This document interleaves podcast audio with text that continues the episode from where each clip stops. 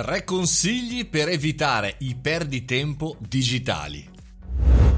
Buon martedì, bentornati al caffettino. Oggi parliamo di alcuni consigli, tre per esattezza, per evitare tutti quei perditempo digitali che ci scrivono, ci contattano, ci chiamano perché eh, eh, tutti riceviamo tantissime telefonate ogni settimana, oltre ai call center, ma anche di potenziali collaboratori, eh, chi vuole lavorare con noi, chi semplicemente vuole venderci qualcosa, da tantissimi eh, fronti, da tantissimi canali, mail e richieste anche dei social. Vediamo come in qualche maniera possiamo evitarli, per cui ho pensato appunto di condividere con voi queste tre semplici mosse che utilizzo io per capire sinceramente chi c'è dall'altra parte. Al numero uno il primo passaggio è far uscire dal social o dal digitale eh, l'utente, la persona che ci scrive, quello che ci scrive vorrei fare, vorrei e passiamo alle mail. Farlo passare alle mail non vuol dire avere paura di, di, buttare via la nostra mail perché come sempre potete mettere in desiderata, bloccarlo, potete fare quello che volete ragazzi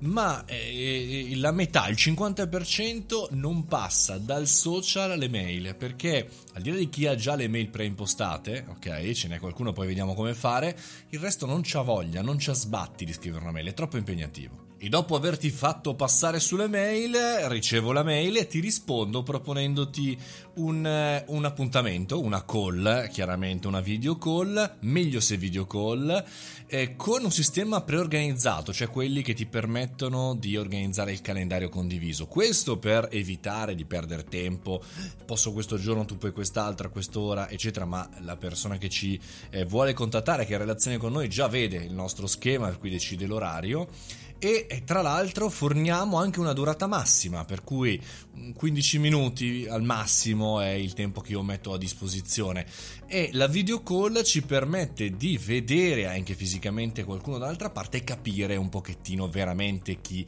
c'è dall'altra parte appunto dello schermo. E se non annosiamo che c'è area di fregatura, il terzo punto è chiedere una case history reale eh, e anche delle persone con cui hai già collaborato, non soltanto per vedere un pochettino che eh, lì stai, al di là delle classiche aziende che ognuno cita, ma qualcosa di reale, ma anche persone, perché caso vuole magari che abbiamo delle conoscenze in comune e qua LinkedIn ci viene in aiuto con le connection con cui dialogare, perché magari posso alzare il telefono successivamente e chiamare il Mario Moroni dall'altra parte per dire come ti sei trovato a lavorare con questo eh, pinco pallino. Ecco, questi sono i tre schemi. Sì, chiaramente banali, magari, ma ragazzi, bisogna metterli in procedura. Se fate questi tre passaggi, sicuramente potete richiedere, ricevere tantissime altre connessioni, ma senza aver paura di avere perdite di tempo, rotture di scatole via dicendo. E poi chiaramente un consiglio che ci diamo sempre, siate sinceri su quanto tempo avete a disposizione, che cosa volete